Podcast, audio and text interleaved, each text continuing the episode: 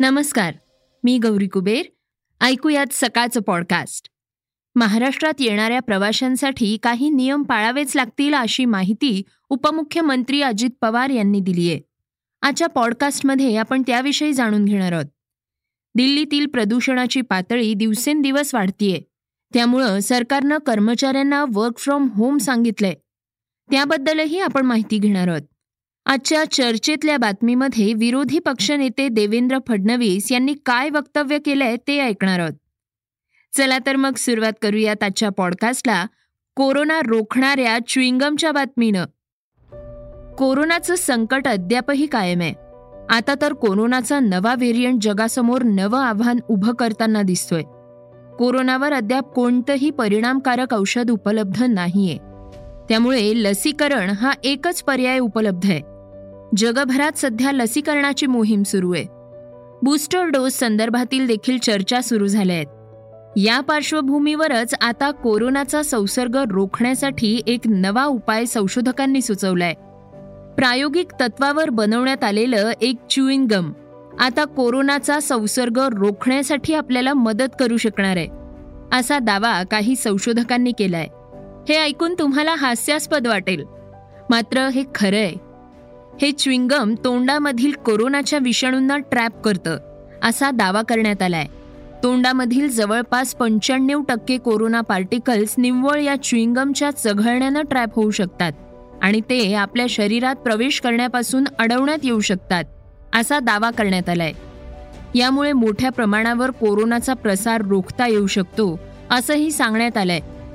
Pennsylvania विद्यापीठातील एका संशोधकाच्या गटानं हा अभ्यास केलाय. त्यांनी प्रकाशित केलेल्या मॉलिक्युलर थेरपीच्या अहवालामध्ये याबाबत मांडणी करण्यात आली आहे.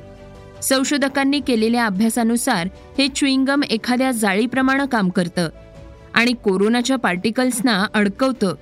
कोरोनाचा प्रसार हा नाका तोंडातील ड्रॉपलेट्स अर्थात द्रवामार्फत होतो. मात्र जर च्युईंगम चघळलं तर हे पार्टिकल्स त्यात अडकून संसर्ग होण्याची शक्यता कमी असल्याचं सांगण्यात आलंय. दिल्लीतील प्रदूषणाची बातमी आता आपण ऐकणार आहोत. दिल्लीमध्ये सध्या प्रदूषणाची पातळी वाढलीय. यामुळे हवेची गुणवत्ता देखील खालावते गेल्या सहा वर्षातील सर्वाधिक प्रदूषण यंदाच्या नोव्हेंबर महिन्यात नोंदवण्यात आलंय. पण शाळा सुरू करण्याचा निर्णय दिल्ली सरकारनं घेतलाय. त्यानुसार शाळा सुरू झाल्या आहेत त्यावरूनच आता सर्वोच्च न्यायालयानं दिल्ली सरकारची कान उघडणी केली आहे दिल्लीतील प्रदूषणाची पातळी दिवसेंदिवस वाढतीये. त्यामुळे सरकारनं कर्मचाऱ्यांना वर्क फ्रॉम होम करण्यास सांगितलंय. पण शाळा सुरू करण्याची घाई का? मुलांना शाळेत जाण्याची सक्ती का? असा प्रश्न सर्वोच्च न्यायालयानं दिल्ली सरकारला विचारलाय. दिल्लीतील प्रदूषणाची पातळी वाढत असताना सरकारवर काहीही परिणाम होत नाही असं आम्हाला वाटतं असंही न्यायालयानं म्हटलंय.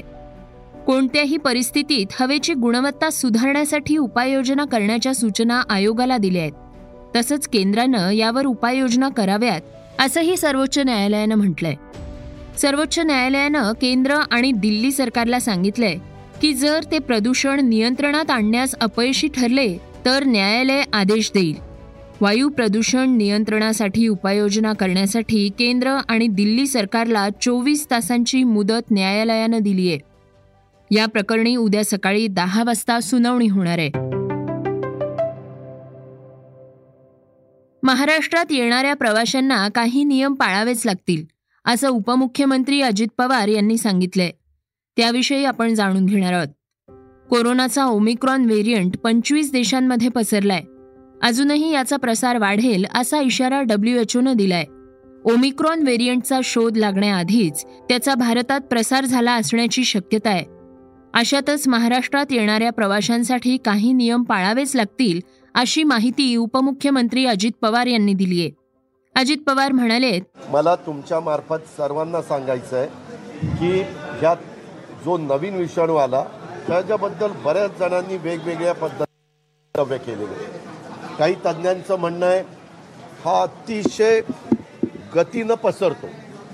पण त्याची तीव्रता मागच्या डेल्टा असेल किंवा कोविड नाईन्टीन असेल ह्याच्यापेक्षा जरा सौम्य आहे. माझं म्हणणं की हे सगळे जे मत व्यक्त करतायत त्याच्या संदर्भातला रिसर्च होऊन नक्की काय आहे ते डब्ल्यू एच ओनी तरी किंवा केंद्र सरकारच्या आरोग्य विभागाने तरी त्यांनी जर सांगितलं तर त्याच्यावर आपल्याला विश्वास ठेवणं सोपं जाणार आहे. पण नवीन कुठली गोष्ट झाली तर एवढ्या सोशल मीडियावर बातम्या फिरतात. वेगवेगळ्या प्रकारच्या मान्यवरांची स्टेटमेंट येतात. कधी कधी घेतलेला निर्णय थोडासा पाठीमागे घ्यावा लागतो. अशा जर गोष्टी झाल्या की मग जनतेच्या मनामध्ये पण संभ्रमावस्था निर्माण होते. ही वस्तुस्थिती इतर राज्यातून येताना दुसऱ्या राज्यात जाताना R T P C R report दाखवावा लागतो. तर आपल्याकडे येतानाही रिपोर्ट दाखवावा लागेल. परराज्यातून येणाऱ्या लोकांसाठी R T P C R अनिवार्य करण्यात आली असून आता केंद्राशी चर्चा करूनच नवीन नियमावली येईल असंही अजित पवार यांनी सांगितलंय. आता जाणून घेऊयात वेगवान घडामोडी. लग्नाचा क्षण हा आयुष्यातील सर्वात अनोखा असतो. लोकांना असं वाटतं की लग्न एकदाच होतं. म्हणून ते तो क्षण अविस्मरणीय बनवण्याचा खूप प्रयत्न करतात. पण लग्नाचं व्यसन जडलेली एक महिला सध्या सोशल मीडियावर चर्चेचा विषय आहे. सध्या ही महिला तिच्या बाराव्या वराच्या शोधात आहे. ही महिला आता अनेक लोकांच्या संपर्कात आहे. काही जण तिच्याशी लग्नाची बोलणीही करत आहेत. ही महिला आता बावन्न वर्षाची झाली असली तरीही ती अजूनही स्वतःसाठी वराच्या शोधात आहे. आणि लग्नासाठी तिला काही प्रस्तावही आले आहेत. संसदेच्या हिवाळी अधिवेशनात आज कोरोनावर चर्चा सुरू आहे. या चर्चेत शिवसेना खासदार विनायक राऊत यांनी बोलताना पीएम केअर्स फंडातून मिळालेले व्हेंटिलेटर्स खराब असून त्यांची चौकशी करावी अशी मागणी केली आहे. आजही साठ टक्के व्हेंटिलेटर्स बंद आहेत. त्यांच्या दुरुस्तीसाठी टेक्निशियन वेळेत येत नाही अशी तक्रारही त्यांनी संसदेत केली आहे. ओमिक्रॉन येऊ नये हीच प्रार्थना करतो. असं म्हणत खासदार राऊत यांनी देशातील जनतेचं अभिनंदन केलंय. आमिर खाननं पहिल्या घटस्फोटानंतर तब्बल तीन वर्षांनंतर किरण रावशी लग्न केलं.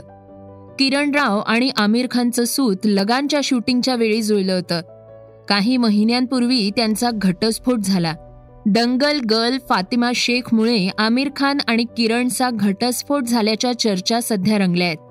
आता ते एकत्र आलेत मुलगा आझादच्या दहाव्या वाढदिवसाच्या निमित्तानं. सोशल मीडियावर आमिर किरण आणि आझादचे बर्थडेचे सेलिब्रेशनचे फोटो आणि व्हिडिओ सध्या व्हायरल होत आहेत. भारतीय क्रिकेट संघाचा डिसेंबरमध्ये दक्षिण आफ्रिका दौरा निश्चित झाला होता. मात्र कोरोनाचा नवा व्हेरियंट ओमिक्रॉन दक्षिण आफ्रिकेत धुमाकूळ घालतोय. त्यामुळे भारताच्या दक्षिण आफ्रिका दौऱ्यावर प्रश्नचिन्ह उपस्थित झालंय. बीसीसीआयच्या एका अधिकाऱ्यानं भारताचा दक्षिण आफ्रिका दौरा एक आठवडा पुढे ढकलण्यात येण्याची शक्यता वर्तवली आहे. याचबरोबर या अधिकाऱ्यानं दक्षिण आफ्रिका दौऱ्याबाबतचा निर्णय हा खेळाडूंच्या सुरक्षितता लक्षात ठेवून घेण्यात येईल असंही सांगितलंय. आता ऐकूया चर्चेतील बातमी. विरोधी पक्षनेते देवेंद्र फडणवीस यांनी ममता बॅनर्जींच्या दौऱ्याबाबत महत्वाची विधानं केली आहेत. त्याची सोशल मीडियावर जोरदार चर्चा आहे.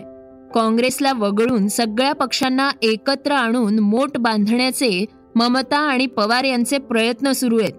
त्यासाठीच या राजकीय बैठका होत आहेत असं फडणवीस म्हणाले आहेत. गेल्या काही दिवसांपासून राज्यातील राजकीय समीकरणं वेगळ्या दिशेनं बदलत आहेत. त्यामुळे चर्चेला उधाणही आलंय. यावेळी एका पत्रकार परिषदेमध्ये काही गंभीर वक्तव्य केली आहेत. देवेंद्र फडणवीस म्हणाले मात्र महाराष्ट्राने कॉम्प्लेसंट राहून चालणार नाही. म्हणजे आपण फार मोठे आहोत आणि कोणी बाहेर जाणार नाही असा नुसता विचार जर आपण करत बसलो आणि दुसऱ्यांनी जर जास्त त्यांना सोयीसुविधा दिल्या आपण मागच्या काळात बघितलेलं आहे अनेक राज्यांमध्ये उद्योग गेलेले आहेत. पण म्हणून मला असं वाटत नाही की काही फार घाबरून जायचं काम आहे. ठीक आहे मुख्यमंत्री येतात ते अपील करतात त्यांनी काही फार फरक पडतो असं नाही. मला असं वाटतं की कालच्या त्यांचा दौऱ्या हा उद्योग आकृष्ट करणे हा त्याचा बहाणा होता. त्याचा मूळ अजेंडा हा राजकीय होता. आणि आपण जर सगळ्यांनी बघितलं असेल तर आता एक तर सगळ्यांनी हे मान्य केलं आहे की दोन हजार चोवीसही मोदीजींचंच असणार आहे. आणि म्हणून आता त्यांना हरवण्याकरता काय रणनीती करता येईल याकरता खलबतं चालली आहेत. कसं सगळ्यांना एक येता येईल? हे सगळे एक येण्याचे प्रयोग दोन हजार एकोणीस साली देखील झाले पण त्या प्रयोगांना यश आलं नाही. लोकांनी मोदीजींवर विश्वास ठेवला. चोवीस साली पुन्हा लोक मोदीजींवरच विश्वास ठेवतील.